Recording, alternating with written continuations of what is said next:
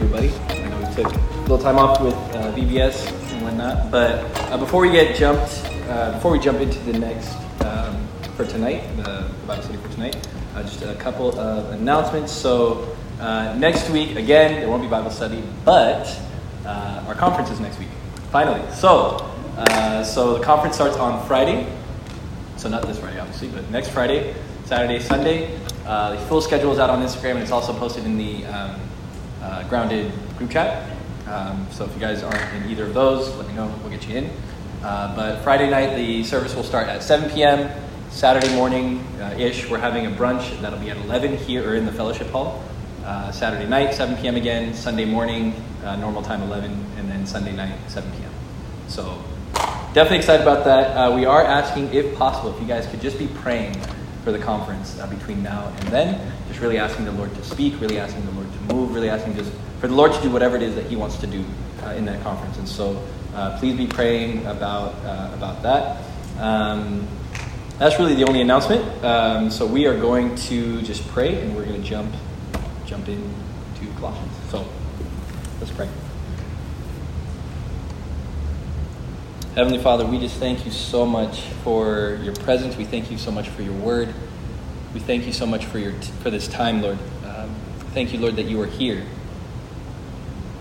Father, we give this time to you. Uh, we ask you, Lord, in Jesus' mighty name, that you be the one to speak. We need to hear your voice. As we look into the word, Father, we want to hear you. We want to know you. We understand, Lord, this thing, this one thing, Lord, that this is your word, this is your voice, this is you speaking. So, Father, we ask in Jesus' mighty name, just as you have told us to ask, would you be the one to speak to us? We ask believing that we will receive.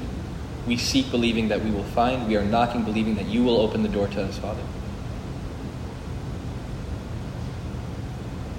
Father, we pray for those who couldn't make it today, uh, wherever they may be. Just, Lord, pray, Lord, that you would bless them, that you would be with them, that you would speak to them, uh, just a word in due season, that you would comfort them, Lord.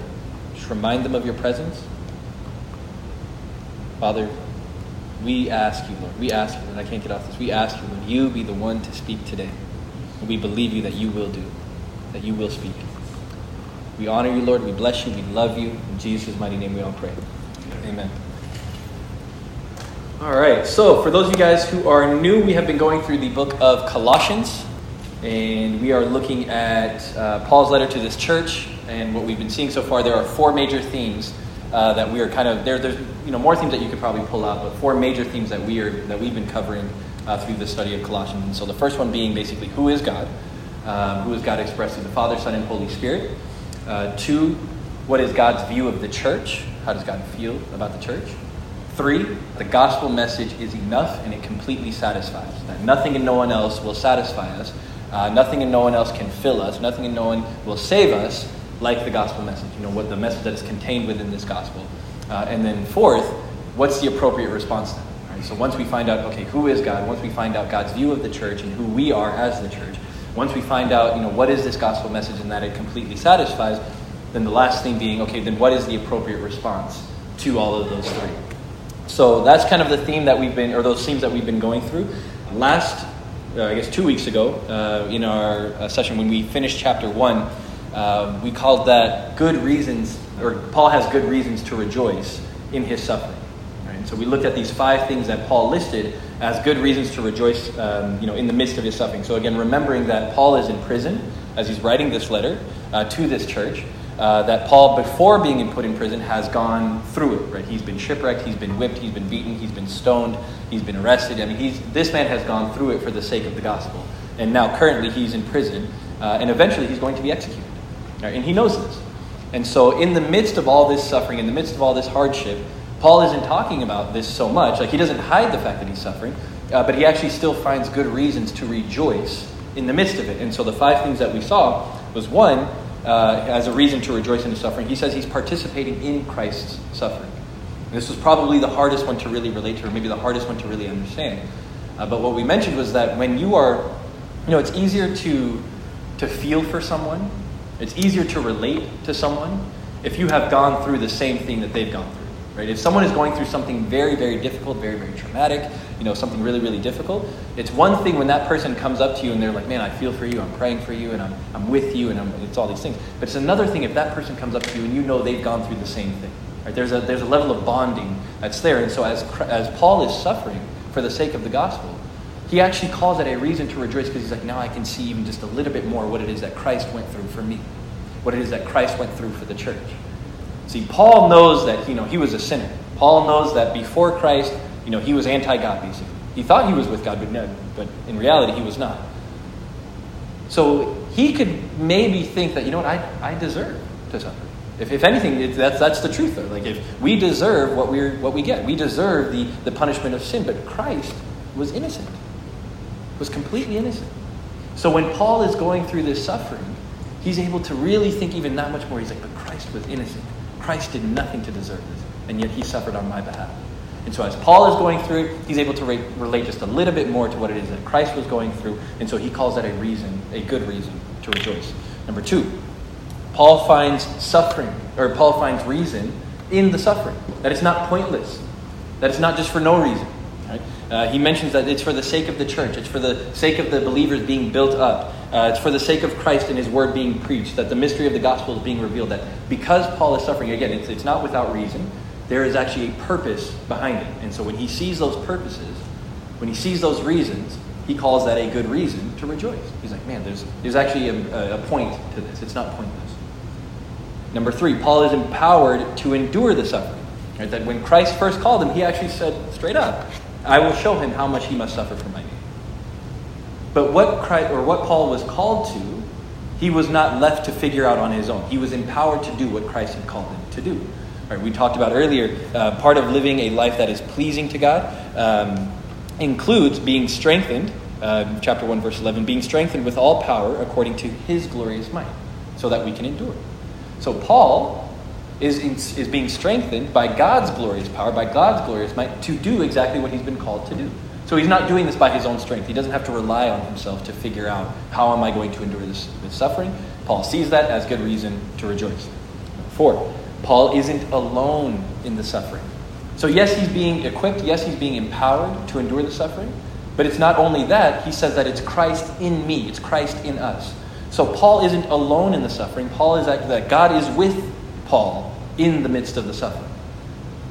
It's not just that he's empowered to do it. It's not just that like God fills him with power like from a distance and is looking at him like I hope he figures it out. I hope he gets it. No. Not only is he empowered to endure the suffering, God is there with him in the suffering. And Paul says that's reason to rejoice.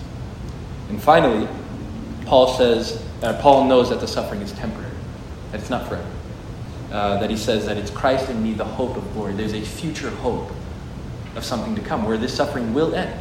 So Paul can look at his situation as hard as it was, as, as absolutely difficult as it was. He can look at it and say, I know that there is a hope of glory that's coming, that this isn't forever, that this suffering isn't final, that there is a Christ who is coming back to restore all of this. So those five things we saw uh, that Paul mentions as good reasons to rejoice. So this week we are going to start chapter 2 uh, we're going to reread verse 29 because it plays in really well into verse 1 in, in chapter 2. And it's, uh, we're calling it Paul's, or a peek into Paul's prayer life. Peek into Paul's prayer life. Uh, so, starting from chapter 1, verse 29, we're going to read through chapter 2, verse 3. And it says this Verse 29 To this end I strenuously contend with all energy Christ so powerfully works in me. I want you to know how hard I am contending for you, for all those at Laodicea, and for all those who have not met me personally. My goal is that they may be encouraged in heart and united in love, so that they may have the full riches of complete understanding, in order that they may know the mystery of God, namely Christ, in whom are hidden all the treasures of wisdom and knowledge. I'm just going to read that one more time. To this end, I strenuously contend with all the energy Christ so powerfully works in me. I want you to know how hard I am contending for you and for those at Laodicea and for all those who have not met me personally. My goal is that they may be encouraged in heart and united in love, so that they may have the full riches of complete understanding, in order that they may know the mystery of God, namely Christ, in whom are hidden all the treasures of wisdom and knowledge. So, it's a word that Paul kind of repeats there. He's talking about this contending, this contention. um, how hard he's contending for this church and for the you know a different church in another city and for all these people that he's never met. That word contending, I want to look at that. The Greek word is, a, I think it's pronounced agon, or I'm not really sure how you pronounce it, but it's actually where we get the English word agony. And so Paul is agonizing over this church. Uh, the, the definition being um, to struggle, uh, to uh, it's referring to an intense athletic competition or grueling conflict, and so he's struggling here. And it's usually used, most of the times, in the positive sense, which might kind of sound a little weird, but you, if you can uh, kind of remember one of Paul's letters, I think it's in 1 Timothy, where he says, Fight the good fight of faith. That word fight is that same word. So he's saying struggle the good struggle, basically. So it's, it's this idea of like, yes, there's a, there's a struggle associated with whatever it is that you're going through, but it's for good reason. Right? There's a positive outcome that's on the other end. And so you're fighting the good fight, or you're struggling the good struggle. And so you begin to think about, okay, so what, what is, you know, Paul struggling over, or struggling for, or agonizing over? What is he contending, contending for?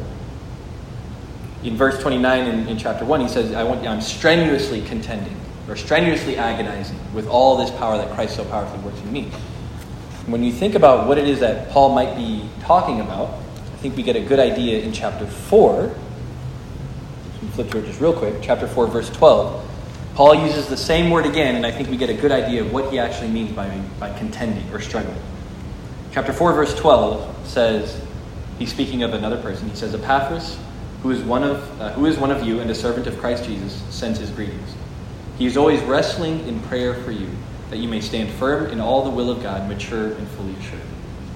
When he says wrestling, it's that same word. Wrestling is that same word. And so, Paul, the idea that we're getting when Paul is talking about, I am strenuously contending for you, I am strenuously fighting for you, I am contending with all this energy that Christ so powerfully works in me, he's talking about prayer. He is agonizing over this church in prayer. He is contending for this church in prayer. He is fighting for this church, struggling for this church, struggling the good struggle for this church in prayer you have to remember, Paul is in prison. Paul's in prison.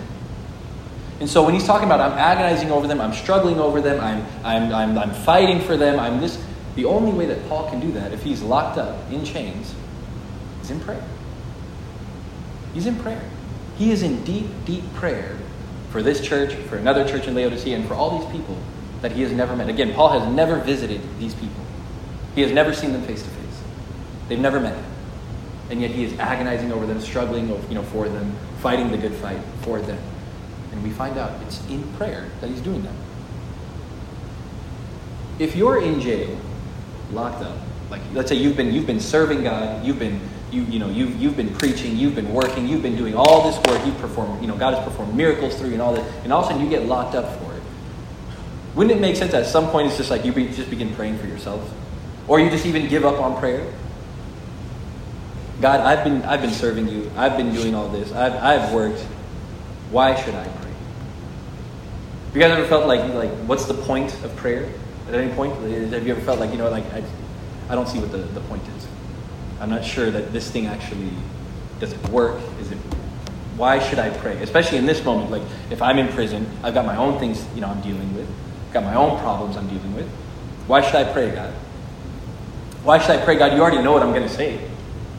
Right? Isn't he all knowing? Like, why should I pray? If you, if you already know what I'm going to say, what's the point?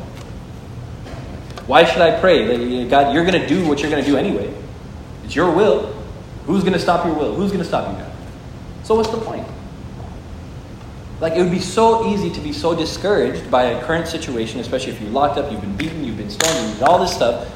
To, you know, what's like, I think I've done enough. I can sit this one out, God. I don't need to pray.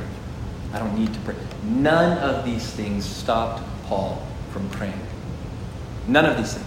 None of any, any kind of doubt or insecurity from what we see, none of these stopped Paul from praying. Chapter 1, verse 3 says, We always thank God, the Father of our Lord Jesus Christ, when we pray for you because we have heard of your faith. Verse 9 For this reason, since the day we heard about you, we have not stopped praying for you. We continually ask God to fill you with all knowledge of his will. Again, what we just read. To this end, I strenuously contend with all the energy that Christ so powerfully works in me. I want you guys to know how hard I'm contending for you. Again, meaning prayer. So Paul isn't just praying occasionally. Paul isn't just praying like just once a month. Paul is fighting for this church in prayer. He's fighting for this church in prayer. There's a lot that can be said about why someone like Paul can pray, given his situation, given the fact that he's in jail, given the fact that he's been beaten and stoned and shipwrecked, and he's suffered, you know, so many different things. There's so many things that we that can be said as to why Paul is praying, or why someone like Paul can continue to pray in such such a circumstance. But I think we'll just boil it down to this: how you view God affects everything. This is something we've talked about before, but how you view God affects everything. It affects how you live, it affects how you think, and in this case, it affects how you pray. How you view God will affect your prayer life. How you view God will come out in your prayer life. This is where the bulk, and we've talked about this as well. Uh, the bulk of our problems come from what? Come from we either don't know who God is, we don't remember who God is, or we don't believe who God is. We don't know, we don't believe, we don't remember. That's where our problems come from. And so having the right view of God then is super important in any given situation, especially if you're someone who's locked up in prison and it's really hard to see the point maybe in prayer. If your view of God is God is maybe distant, he's like he's out there, I'm over here, I'm doing my thing, he's doing his thing. Uh, maybe God is cruel. Maybe God um, is unable or unwilling to help me. Like maybe he's able, but he's just not willing. Maybe he's willing, but he's just not really able. He's, he's not really powerful. Uh, maybe God doesn't really hear us. Maybe I'm not good enough for God to hear me. Maybe I haven't done enough for God to, to accept me or to hear me or to, to anything like that. If my view of God shows anything like this, it will show up in my prayer life. If I pray, if I even pray. But if my view of God is God is a father, and a good one, God is a shepherd, God is kind, God is just, God knows best, God is wise, God is willing and able. If I know God to be this, again, that should show up in my prayer life. My prayer life will be a reflection of how I view Him. So the right view of God will affect anything, or the, any view of God will affect anything. And, and in this case, it'll affect your prayer life. And so Paul has a healthy view of who God is. Paul has the right view of God. We can see this because of, look at what look at what he's praying for. Chapter 2 verse 2. What's Paul's goal in prayer? Like what, what is he what is his goal of all this strenuous contention, of all this agonizing, of all this, you know, uh, struggling, of all this prayer? His goal, he says, is that they would be encouraged in heart and united in love. He says, I am praying and praying and praying, and I am seeking the face of the Lord, and I am asking Him, and I am praying and praying and praying that one, that they would be encouraged in their hearts. Encouraged meaning comforted. Paul is in prison because he's a Christian. But just because, you know, there were plenty of Christians that he's obviously writing to who aren't in prison, it didn't mean life as a Christian was easy. For many of these people, they lost their homes, they lost their families, they lost their spouses, all because they wanted to become a Christian. Because they have become they have come to know this love of Christ. To become a Christian was very isolating to so many people, to, to, to many in the early church. If you were a Christian business owner, many people just avoid your business. If you were a Christian, you know, it didn't matter what it was. If you were a Christian, people began to distance themselves from you. So you're ostracized from business, you're ostracized from community, you're ostracized from family. Life out, even you know, outside of jail wasn't exactly easy for the Christian in the early church. Paul, knowing this, is praying, Lord, I pray that they would be comforted in their hearts. One who is in jail, going through it himself, is saying, Lord, I know what it's like to suffer as a Christian, and I pray that they would be comforted in their hearts. I pray that they would be comforted in their hearts. And he goes on to say, I pray that they would be united in love. United in love. Paul knows the importance of godly community, of godly friendships, of sticking by each other. That the point of all, like, Paul knew how much Christ loved and loves the church. Paul knows that So you guys are going through it out there. There's no reason to be divided over small little bickering and small little offense and small little this. No, no, I pray, Lord, that they would be united together with the love that Christ so powerfully works in them. May they be united in that. May they find common ground in that because they need each other. There's no such thing as Lone Ranger Christianity. There's no such thing. There's no such thing as it's just me and you, God, and there's no church. It's just me and you, God, and there's no brothers and sisters.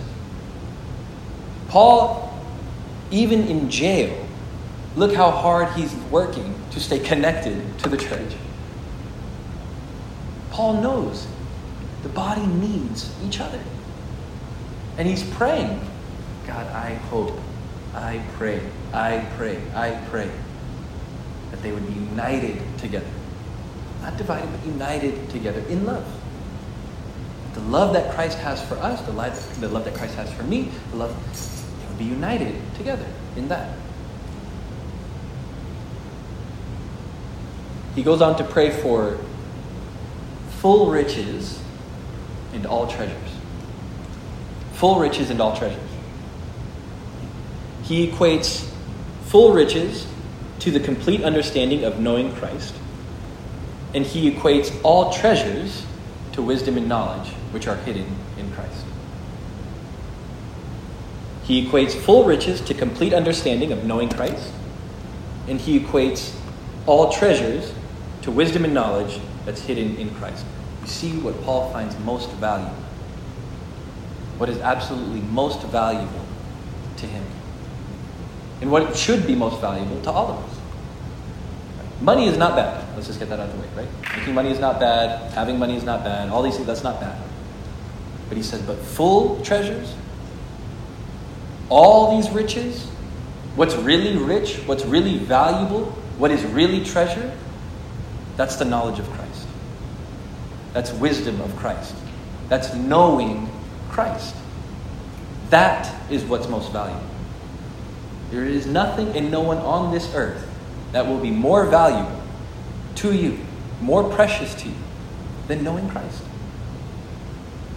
Paul, knowing that, is fighting in prayer on their behalf that they would know Christ, that they would know Him. And again, this isn't just because this, this comes up a lot in, in a lot of Paul's writing, that word know, to know Christ. This isn't, again, to, to know just a few facts about him, right? You can know facts about people.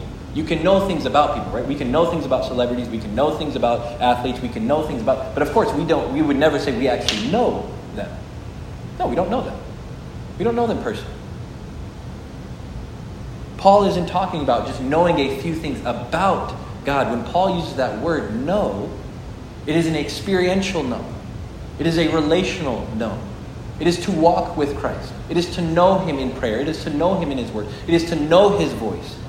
It is to experience His presence daily. It is to experience that, oh, this God is with me. This God is for me. This God loves me. That's what it means to know. That's what Paul is referring to. Not just head knowledge but a heart knowledge. Jesus in John chapter, uh, it's John chapter 5, verse 38, I believe it is. Uh, he's having a conversation with the religious leaders, the Pharisees, uh, you know, the, the, experts of the law, all these things. And his argument with them, he, he says to them, You guys diligently study the scriptures because you think in them there's life. But these are the scriptures that testify about me, and you have failed to come to me to have life. So what he's saying is this. You guys pore over the, the, the, scriptures. You guys pore over, you know, what they had at the time, the Old Testament. You guys pore over that again and again, day and night. You commit so much of it to memory. You memorize it. You think that you know God, but yet you have no clue. How do I know that? Because the Word Himself in the flesh is standing right there in front of you, and you don't recognize Him. That was Jesus' argument. He says, I am the Word in the flesh. I am this. You've been studying this day and night, and yet you still don't recognize me. So Jesus isn't saying that the diligent study of scriptures is bad. Of course, that's not what he's saying. But what he is saying is that your diligent study has to point to something. It has to point to the one who wrote it. It has to point to me. And so Jesus says to them, your diligent study of the scriptures, you, you, you diligently study the scriptures, but in them, because you think in them there's life, but you have failed to come to the one who actually gives life. When Paul is talking about knowing God, he isn't talking about just poring over the scriptures just so we can memorize a bunch of things and show off, like, oh, I've got all this head knowledge. No, no, no. He's talking about knowing Him that when you do pore over the scriptures, as we all should, that it points to Christ. That when you open this, that you hear Him. That when you go into prayer, that you know that He's there. That you hear Him. That when you go to work, you go to school, you go to, you know, wherever it is that, you know, you go home, you go wherever it is that you're at, that you would just have this sense of like, I'm not alone. I know that I know that I know that He's with me. That though maybe physically He's not with me, but by His Spirit, in a way, He is physically with me. That I am not alone. That's what it means to know Him. And that's what Paul is praying for, contending for. God, that they would know you, that they would see the treasure, the real treasure of knowing you, the real value in hearing from you, the real value in walking with you. That they would be able to look at all their struggles, all their, you know, their, their trials, everything that they've lost, and be able to look at that and say, yet it doesn't compare to the real value, the real treasure, the real wealth in knowing you. That's what Paul is fighting for. He's praying for. Paul is able to pray for people he's never met. And again, to reiterate that, he's never met these people. He doesn't know them.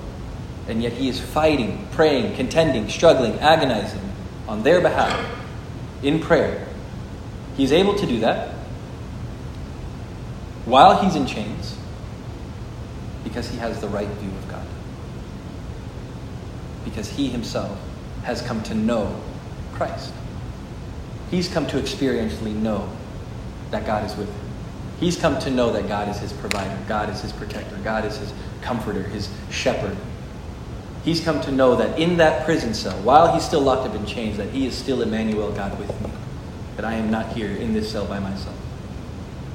He has come to know Christ so deeply for himself, and now has the right view of Christ, that this man who has never met these people who has his own problems to deal with, who has gone through his own suffering, is able to fight in prayer. Lord, may they know you in the same way.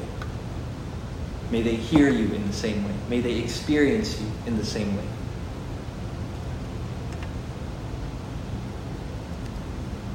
Your view of God affects everything.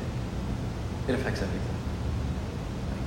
If you were in Paul's situation, if we were genuinely honest, if we were in Paul's situation, how would we, you know, what would our prayer life look like?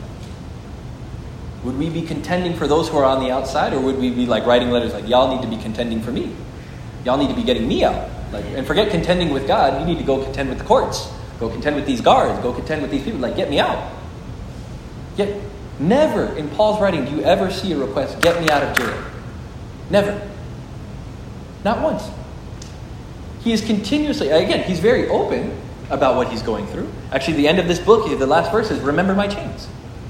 Don't forget me. I'm still here. So he's, he's very open about that. But in his prayer life, though, in his prayer closet, what he's really fighting for, what he's really struggling for, what he's really contending for, is that they would know you, God. That they would know that you, that you are a comforter, that they would be comforted by you. Oh, that they would be united together in love.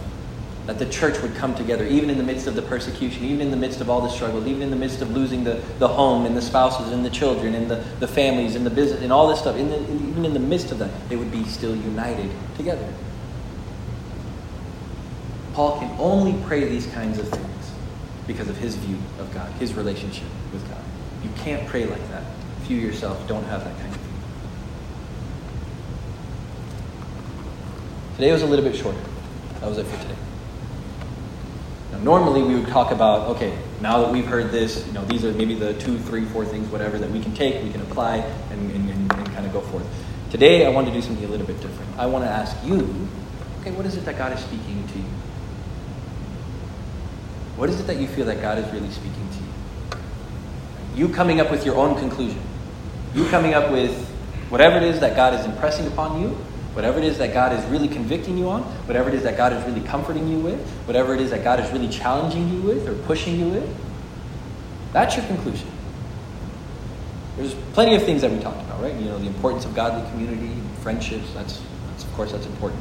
You know, valuing and treasuring this relationship with Christ and seeing it for what it, what it really is, getting to know Him in prayer, getting to know Him you know, in His Word, um, how your view of God affects everything in life. let's not be fooled. Like, your view of God will affect everything. There isn't a single part of your life that your view of God won't touch, that won't affect. Um, do I pray for others? Do I even pray? There's plenty of things that maybe God is speaking to you. Maybe there's something else that God is really speaking to you or impressing upon you or challenging you with, whatever it might be. Whatever it is, what I wanted to do is just take the next few minutes, five, ten minutes or so, ish, maybe ten minutes. Whatever it is that God is impressing upon you, whatever it is that you're feeling convicted about, whatever it is that you're feeling comforted with, that's your conclusion. That's what we're going to pray. For. I want you to take that to God in prayer. Just say, God, whatever you know, this thing is, would you help me in this area? God, you know what? I don't really hear you. Or I don't really feel like, you know, you, you speak to us. Or I don't really feel like you ever hear me in prayer. Or I don't really feel like, you know, you're a God who's close. I don't really understand what it means to experience you. I don't really understand what it means to walk with you. I don't really understand what it means to be in a real, genuine relationship with you. Take that to God in. I don't really know, God, like how to pray for others when I've got so much on my own plate. Take that to God and pray. God, I've got so many things that I am dealing with and I'm struggling and I just don't know how I'm going to get. Take that to God and pray. Whatever it is that God is impressing upon you right now, So we're just going to take, like I said, the next five, ten minutes or so, put some music on, pray.